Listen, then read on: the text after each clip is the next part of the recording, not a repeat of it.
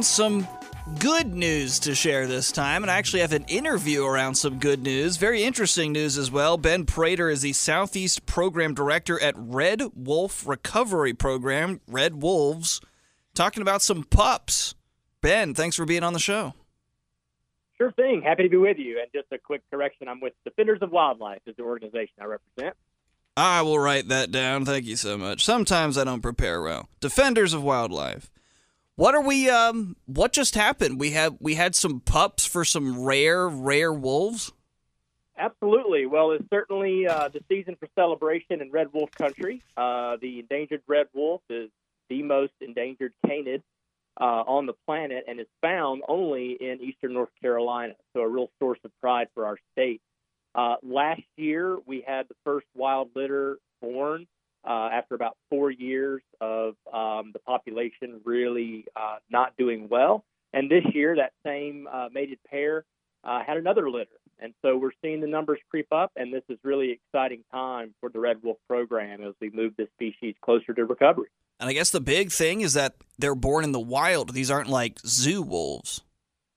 That's correct. Now, it's important to point out that our, our zoos and aquariums across the country, about 49 facilities, do play a, a central and key role in helping to sustain the population. And so we actually do rely on wolves that are raised under human care. In fact, this new wild litter, which you're right, wild litters are really the goal. Uh, we actually were able to foster uh, a pup from captivity into the wild. Uh, those uh, wolf parents are great parents. Wolf moms accept those foster pups, and so we have actually six pups uh, right now with that pair, and we're excited to see them grow. If they're in the wild, how do you guys track them? Well, the U.S. Fish and Wildlife Service has a really um, a, a great set of tools they deploy to ensure that we're able to look after the wolves, uh, keep track of their locations, et Uh, and they use a, a, series of radio and GPS collars that they put on adult wolves. And in fact, the pups that were born last year have all been recently outfitted with radio collars uh, as well. So that's that's the way we're able to keep tabs on the population and movement to make sure we can give the wolves the care and the space they deserve.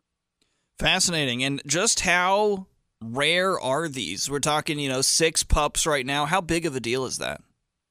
It's a huge deal. You know, right now the wild population, again, we we last decade a, a pretty significant decline, both in terms of situations with poaching and vehicle strikes. The population about four years ago was down to fewer than ten animals in the wild. Uh, so that that's the really the stakes we're looking at. Uh, and right now, with the pups that have been born and some additional releases that are happening this spring, uh, we may see that population actually quadruple in just a matter of four years. So this is really exciting for us uh, and uh, really incredible testament to all the amazing work that the U.S. Fish and Wildlife Service and a cadre of partners have been putting into this effort to really take care of North Carolina's native wolves. That's fascinating. And the uh, there's a reason why we're the NC State Wolf Pack over here. His name's Ben Prater. We had six pups right now in the wild. A very big deal. There were 10 at one point, but now six pups, just quadrupling the uh, the numbers of these red wolves over the past several years. Ben, thanks for being on the show.